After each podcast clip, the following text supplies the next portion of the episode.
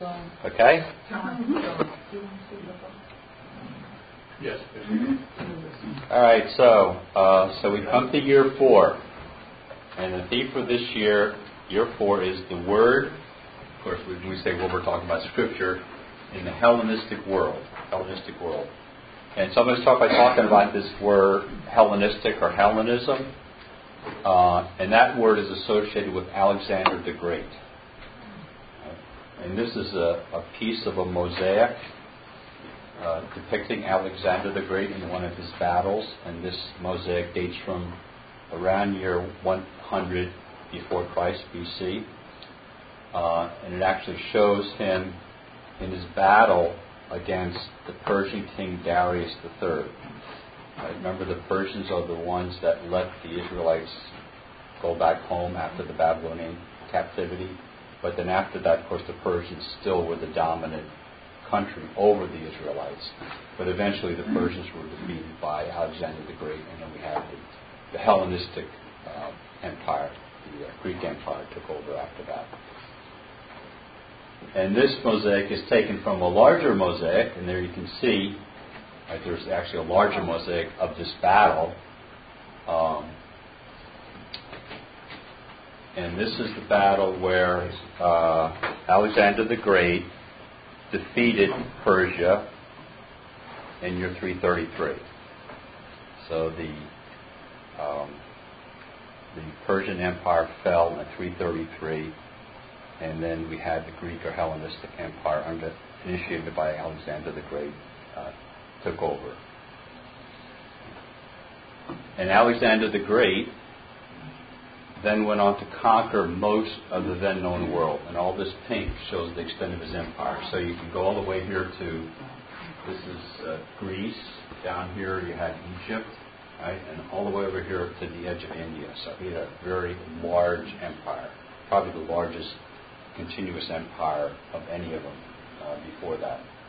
And this is, they know what he looked like, right? Because there are some busts of Alexander the Great. Uh, he did this all as a very young man. In fact, he died when he was 32 years old. Right? A very young man. And he had conquered the, most of the then known world at that young age. Where, where did he end up, Joe? Excuse me, to the right over there. He, this, this is where I think this was it. I think he was expanding this way. To India. Into India, yeah. Yeah, okay. And I think this is where he died then. And then things Right, yeah. continued on, but and they started to split as as you would expect. These generals then got parts of the parts. Did he die in a war, or did he just die of something? He died of uh, it wasn't it wasn't in battle. Uh, I forget what it was, some illness. Yeah. Okay, so the so the word the word Hellenism or Hellenistic comes from the fact that the Greek people referred to themselves referred to themselves as Hellenes. Right? So to be Hellenistic is really the equivalent of being Greek. And and the reason this is significant is that uh, when Alexander the Great, I mean, he wanted to conquer the world, but he just didn't want to conquer the world. He also wanted to spread Greek culture. So wherever he went, he brought the Greek culture with him, the Greek language, the Greek political systems. So it was a spread not only of his kingdom, but of the Greek culture. Right? And that's and that's the definition of the word Hellenism. And uh, this was this phenomena of spreading the Greek culture. And when we talk about culture, we're talking about religion, art, literature, language throughout his empire. This is a term that uh, academics started using probably a couple hundred or uh, a couple hundred years ago to refer to this phenomena of what happened with Alexander the Great. So he died in 323, uh, and uh, the Greek uh, Empire uh, continued in existence uh, under his generals until they were eventually conquered by Rome in the year 30 BC, and that's ushered in the Roman era. And of course, that was the uh, that was in place at the time at the time of Jesus. So you had the Greek Empire lasted you know, almost 300 years. Okay.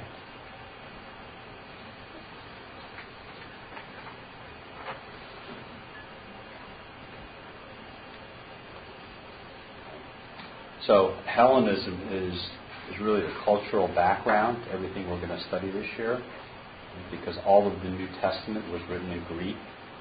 So we had that influence that carried forward. Um, and most of the Hebrew Bible books that were written later, like during this period, were also written in Greek. Not all of them, but a lot of them were written in Greek. So the Hellenistic culture really permeated the world, and it also affected very significantly the Israelite nation. So we're going to take a look again at the word in the Hellenistic culture.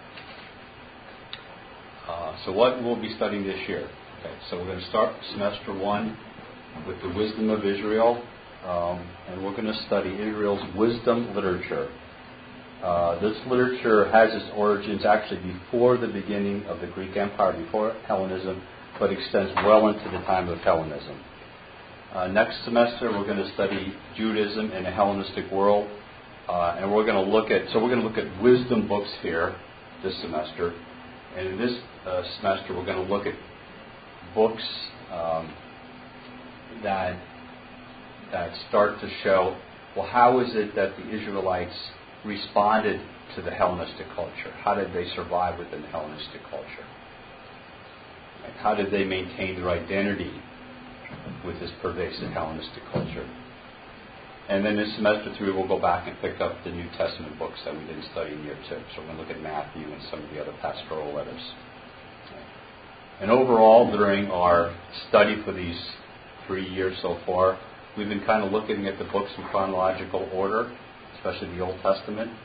So again, think back to year one, uh, we studied you know, from the beginning, we studied all the books up to uh, when Judah fell, the fall of the uh, Israelite Empire, when Judah fell to the Babylonians. right, so that was year one. We studied the history. Year two, of course, we jumped into the New Testament, but then year three, last year we we studied the prophets, which overlapped some of the writings in here and brought us forward to the destruction of the temple and rebuilding of the temple. And this semester, we're going to look at starting with the wisdom literature. Some of this starts back here, and then all the writings that take us up into the time of Jesus. And of course, with the New Testament, we'll look at the writings during the time of Jesus. So again, the Old Testament, we've been kind of progressing through the time period of the writing of the Old Testament books. These are the key, um, uh, the key events. Right, we had Exodus, leaving of Egypt. After 40 years in the desert, they entered the Promised Land. They finally asked for and got a king. Major, first major main king was David, who united the Israelite nation. It used to be tribes, and we had Saul who tried to unite them. David finally united them. When David died, his son took over his son wasn't such a great leader. When he died, the kingdom divided north and south. Eventually, the north, Israel, fell to the Assyrians, and then the south fell to the Babylonians. Um, they were allowed to return when Babylonia was defeated by the Persians. They were allowed to return like 50 years later. The temple was finally rebuilt, and then so we're now into the post post rebuilt, post Second Temple period.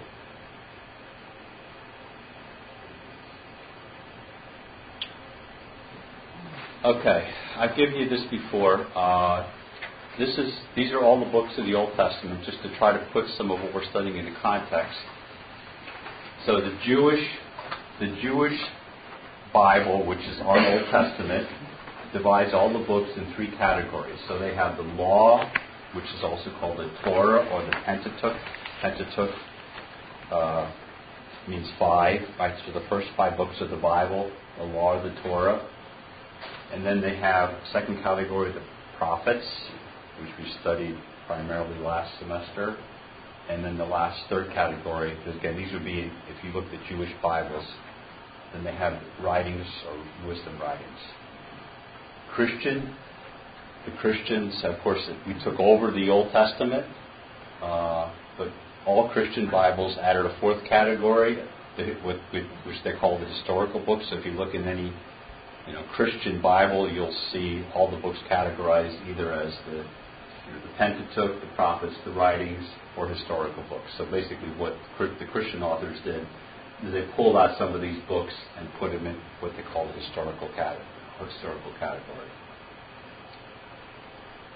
So, again, year one, we studied the earliest books, the first books from the beginning of time up through the fall of the Israelite nation. And then last year, we studied primarily the prophets, but we also studied some of the writings like the Psalms, and we studied one or two Chronicles and some other books. And year four, basically, we're going to pick up everything else. Questions?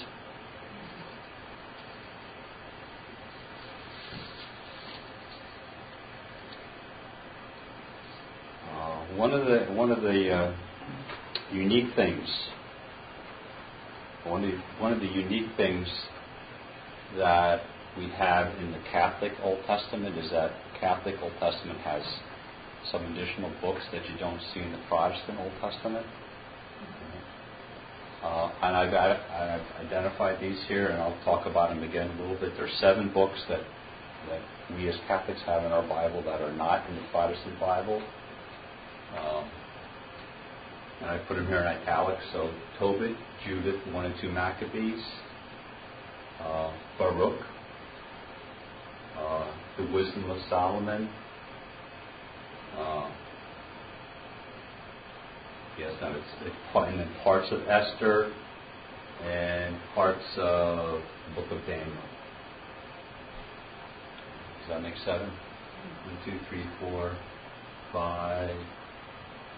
So Wisdom of Solomon and Ecclesiasticus. So that's seven. So then parts of Esther and parts of Daniel we have in the Catholic Bible that are not in the Protestant Bible. So the, the books, the Old Testament books that are in, uh, okay, uh, the Catholics have seven additional books that the Protestants don't have. Also, the Hebrew Bible doesn't have either. So the, the Protestant Bible and the Hebrew Bible right now match. Catholics have seven additional books. So the books that everybody has are called proto-canonical. Proto meaning implying first, first canon, and the seven additional books are called deuterocanonical. Deutero implying two, so like a second canon. And the books, those seven books are again Tobit, Judith, Wisdom, also called the Wisdom of Solomon, Sirach, also called Ecclesiasticus, Baruch, one and two Maccabees, and parts of Esther and Daniel. What did you say, uh, proto-canonical? Proto-canonical, proto is like first, the first canon, the primary canon, and then deuterocanonical is second canon. This is kind of like we did with Zechariah. With Zechariah, we had, I guess, proto-Zechariah, then we had deutero-Zechariah. Proto, like prototype first. First, yeah. First. Yes. Joe, is there a reason why the Protestants and or the Jews did not accept these books? Or is there a reason why the Catholics included them despite the non-inclusion Yeah. of the others? Yeah. Um, and I, I'm going to I'm going to give you the brief explanation of that. It's, it's a long and convoluted, I'm going to give you the brief explanation. Uh, this goes back to the Septuagint. We may have talked about the Septuagint in previous semesters. Um, a little history. There is there is a good reason why there's a difference. Uh, the Catholic Bible is based on the Jewish Septuagint. The Septuagint is also sometimes you'll see referred to under the abbreviation LXX, which is the Roman numeral for 70. So the Septuagint will also see it again abbreviated as LXX, again, which is 70. Um, and this is the Greek translation of the Hebrew Bible.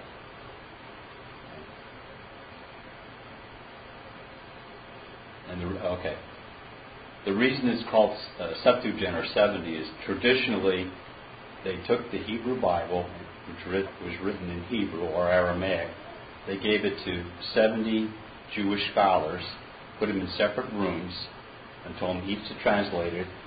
They each translated, and when they were done, they compared them, and they were all, all identical. So they figured the Holy Spirit ensured that they had. Now, you know, that's tradition. I don't know about that, but that's where this, that's where the origin of the 70 comes in. Um, this translation of the Hebrew Bible into Greek was made in Alexandria in Egypt. And they made that translation because there was a large Jewish population living in Alexandria. Alexandria is in Egypt. It's along the Mediterranean, north, north side of the Mediterranean. So when, when, the, uh, when the Israelites were defeated and taken out of their country, and we know they went to Babylon, but they went they were taken to many other places. And there was a lot of colonies, Israelite or uh, Jewish colonies, really throughout the world. And when the exile was over, they didn't all come back. Uh, some of them established roots and stayed there. And they were being outside of their homeland. They came under the influence of the Hellenistic culture, which was Greek. Everybody else is speaking Greek. So over the decades, they started to become Greek speaking, which is what would happen, right? After your children, your children, uh, you're speaking Greek. So now their large population in Alexandria, mostly Greek speaking, have a Hebrew Bible, can't read it, so they needed a Greek translation. So the, is, the Jewish people had a translation commissioned of the Hebrew Bible into Greek. Trying to do it. Uh, and that was done for the local, uh, they call it the diaspora. You've heard the term, people living outside of their homeland, so that Jews living in the diaspora. Uh, just to jump out a little bit, so at the at the time of Jesus' life, they've gone back and they've been able to determine where colonies of Jews lived at the time of Jesus throughout the throughout the world, so that that a major, of course, the major colony was in Jerusalem, and that would have been uh, Hebrew-speaking Jewish people. Another large population, again, in Alexandria, Antioch, but you can see the little pockets. Even in Rome, there was a large Jewish population, and all of these outside of Jerusalem would would primarily be Greek-speaking. So you can see the Jewish people had gone out, and many of them stayed there, established roots, and didn't come back. So these these are the uh, again, the Jewish populations that were existing at the time of Jesus. And a lot of these we know from the book of Acts. Because you remember when Paul went out, Yes. he would he would travel around, and the first place he'd go would be the synagogue. Right? So you know there were Jews living out living throughout the uh, you know the world at the time, uh, outside of outside of Jerusalem. Okay, so uh, this translation was done somewhere between 3 and 1 BC, so 1 to 300 years before Christ, translated Hebrew Bible into Greek. So, um,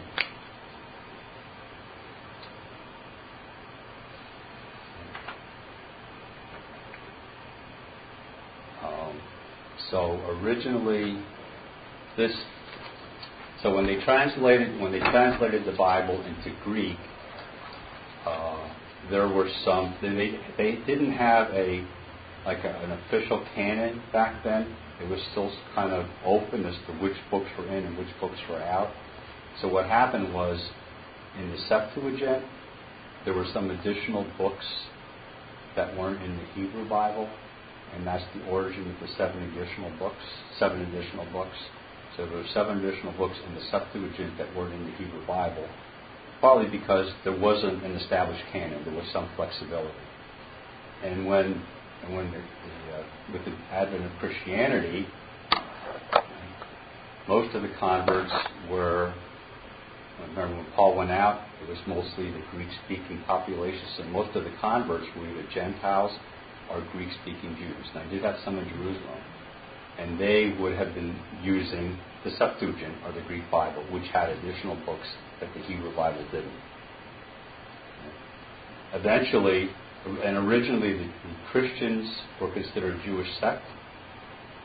They weren't considered They, they, they consider themselves Jews, a Jewish sect. Their Messiah had come. Well, eventually the Jews and the Christians split, and that probably happened after the destruction of the temple.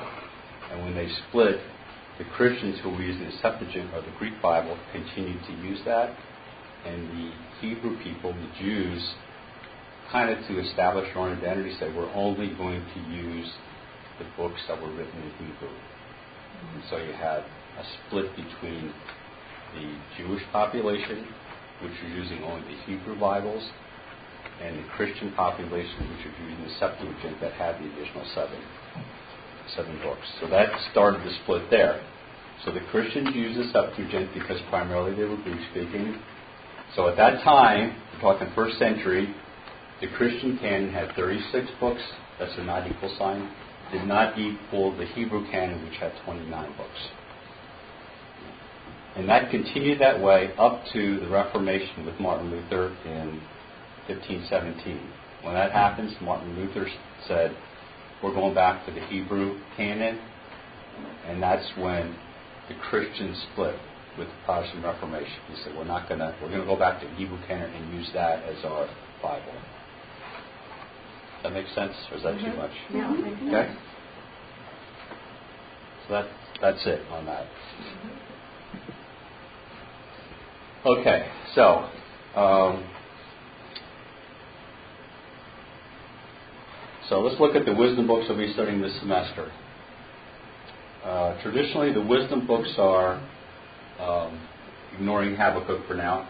Proverbs, Job, Ecclesiastes, Sirach, Wisdom, and Song of Songs. These are traditional wisdom books. Now, the Song of Songs we studied last semester. So we're going to be studying the rest of these books this semester. Uh, Habakkuk is one of the minor prophets left over from last year that we didn't get to, and he kind of kind of has uh, uh, a wisdom feel to it, but we're kind of picking up the loose ends. So primarily this semester we're going to be studying the wisdom books. Now, if you didn't pay attention, which one of these are part of the Deuterocanonical? Does anybody remember? Which ones are not? There's two of them that are that are Deuterocanonical that are not in the Protestant Bible that are only in the Catholic Bible. Sirach, that's one. Right. Also, it's also referred to as just to complicate things, Ben Sira and Ecclesiasticus, And the wisdom of Solomon. and the Wisdom of Yeah, Solomon. both of them are. Okay. So those are the two uh, deuterocanonical books that we'll be studying this semester. We'll study all the rest of them this semester too. Semester two will be primarily the deuterocanonical books. Right, so this is what we'll be studying this semester. Okay, now looking at looking at these this wisdom literature, I think uh, simplistically, wisdom literature is interested in two main topics. First main topic is practical advice for living a good life. So, as an example, in Proverbs 22:1, uh, you have a good name is more desirable than great riches, and high esteem than gold and silver. You might say, well, that's just good advice. So, practical advice for how to live a good life. The other main topic that wisdom literature addresses is a much bigger topic of the meaning of life. You know, what's, you know, what's it all about? And mostly that focuses on the dilemma of when, when you look at life and you, and, um, you see that things don't seem to be fair. You know, the, the wicked seem to do well, and the good seem to suffer. That whole question. Um, and that, that has a name to study that, and that's called theodicy. Theodicy is a study trying to figure out why it is that God allows this to happen. And of course, Job is the prime example of delving into this question, trying to figure it out.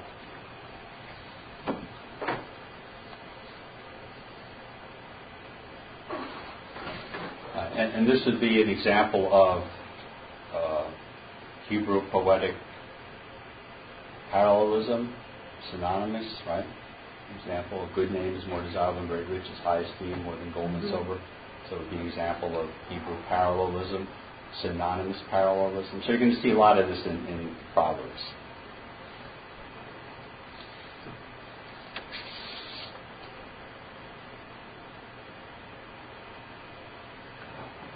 Another uh, another feature that sets wisdom literature apart from the other books of the Old Testament that we've been studying is that that it has a universal interest. Uh, so this interest in wisdom wasn't unique to the Israelite people. There's examples of wisdom literature in the surrounding cultures. So uh, Sumeria, that's not Samaria, that's Sumeria, Babylon, Egypt, and Israel, they all had their variety of wisdom literature. So all the cultures were interested in this topic. So wisdom literature had a universal appeal. They were all trying to, you know, find out, find and discover wisdom. Uh, and you see some interaction between these cultures. Uh, they've looked at some of the Israelite wisdom literature and they found parallels in the Egyptian wisdom literature. So they've been, you know, there's some cross connection uh, between the cultures.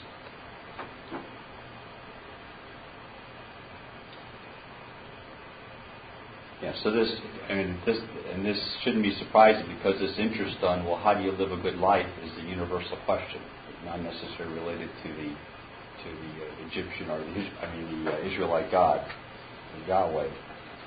Um,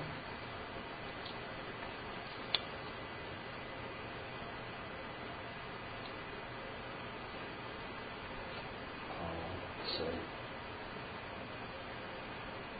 so Israelite wisdom literature is similar to the wisdom literature of surrounding cultures, uh, and because of that, you don't see some topics that were very important in the previous books that we studied. So you don't see references to the Exodus, you don't see references to Mount Sinai, um, you don't see references to the Babylonian captivity, all the things that were very important to their culture and to their relationship with God. All of those seem, things seem to, to fade away. It doesn't mean it does not mean that um, right, it doesn't mean that wisdom literature is what we say secular. It wasn't ignoring God because all wisdom is understood as come from God, and all the cultures would see it that way. In fact, one of the, one of the phrases that just read over and over again is that fear of the Lord is the beginning of wisdom. So God is seen as the source of wisdom. But the difference is that although wisdom comes from God, wisdom primarily is not revealed.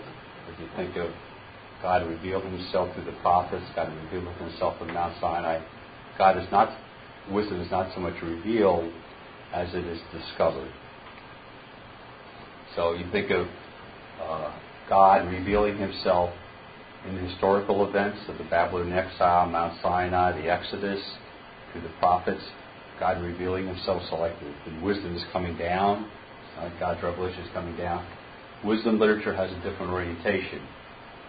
It's the idea that humanity, through observing nature and how God works in nature, can discover wisdom and discover God. So you have discovery, discovery going up versus previously revelation coming down.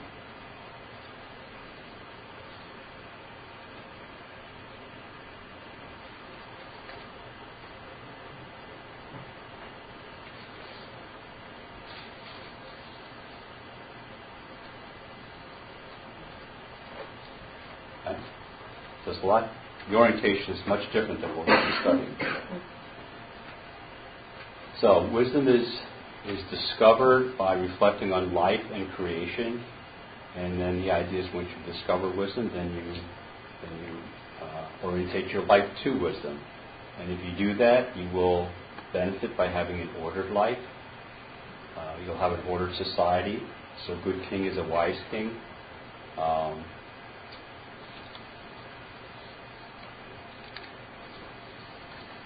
and one of the images, one of the images that is used to describe God in the wisdom literature as the ultimate craftsman who created the entire universe and all life within it. God is the ultimate craftsman, which is why you can discover God by looking at creation. God is the ultimate craftsman who built the entire universe, so we can discover God. Which is which explains why the early Christians associated Jesus as God with wisdom. Like we read this in the beginning of John's Gospel. In the beginning was the Word, and the Word was with God, and the Word was God. All things came to be through Him, and without Him, nothing came to be. So all creation came to be through Jesus. So Jesus is the source of everything, including wisdom. And in fact, we understand Jesus is wisdom, personified wisdom in the flesh. And to take it another step, ultimately, Jesus reveals true wisdom on the cross. And Jesus crucified is the true wisdom and power of God, according to Paul in, the letter to the Corinthians 1, chapter 18 to 25. This is the sketch. I've showed you this before. This is the sketch that St. John of the Cross made of, made of, uh, Yeah. of Jesus on the cross that he would meditate on. His- So- His real sketch? Well, yeah, that's a copy of it. I mean, that's a, yeah, that's what his real sketch looks like. Yeah. I think that's the only artistic work that they have of John of the Cross. Okay. So now, logically, if Jesus is wisdom, you can say, right, Mary is the seat of wisdom, right, which is one of Mary's titles. So it makes sense, right? It makes sense, right? See, he doesn't wear a diaper. When he's on the cross, he doesn't have a piece of cloth I know. him. Yeah, yeah. That's that was added. You always, you never see Christ on the cross without. That's what they think. They because a cruci- they claim in the crucifixion the person was it's a it's intended to be humiliating.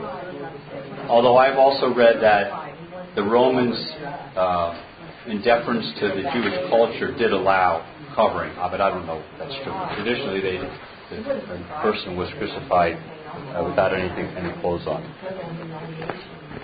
Yeah, that that was the intent of it, which is we talked about earlier. Okay. Any questions? Okay. Um, so your homework questions are really all background. We'll start. You'll start reading some of the books next week. Reading Proverbs. That won't be until the following week. So these are all just kind of getting ready. Um, what, let me just let me just mention uh, your last homework question. Uh, the last homework question that you have uh, did, the writer of Colossians 1 15 to 20 have the Old Testament wisdom literature in mind when he wrote that? This requires some thinking.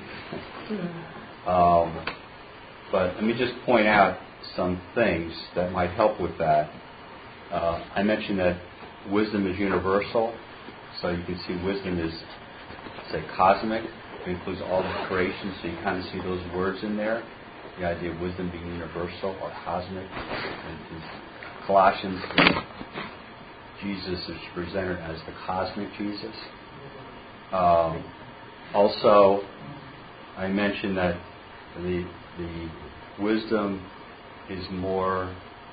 One of the ways to find wisdom is to meditate on creation. So you can wisdom is revealed through creation, and of course we know Jesus is the ultimate creation. Jesus became a created human. So you can discover wisdom through creation, and Jesus, of course, is the epitome of creation. So you'll kind of see those words in here. And that in Colossians, let's say something like Jesus is the firstborn of all creation, identifying Jesus as one of us. Um, and also the, the idea that wisdom, and and you'll read this when you read Proverbs, but wisdom will make us friends of God. If you, if you meditate on wisdom, conform your life, life to wisdom, that will make you friends of God. So you're going to see some of those words in Colossians 2, how we become friends with God through Jesus. Okay, so some of those thoughts might help you. All right? Any questions? Yeah, I have a question. Yes. Wait.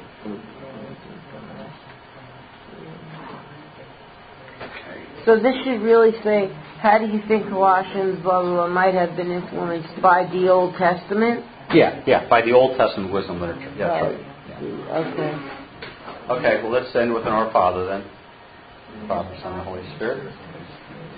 Our Father, who art in heaven, hallowed be thy name. Thy kingdom come, thy will be done, on earth as it is in heaven. Give us this day our daily bread, and forgive us our trespasses, as we forgive those who trespass against us. And lead us not into temptation, but deliver us from evil. Amen. In the Father, the Son, and the Holy Spirit. Welcome back, everybody. Thank you. Okay?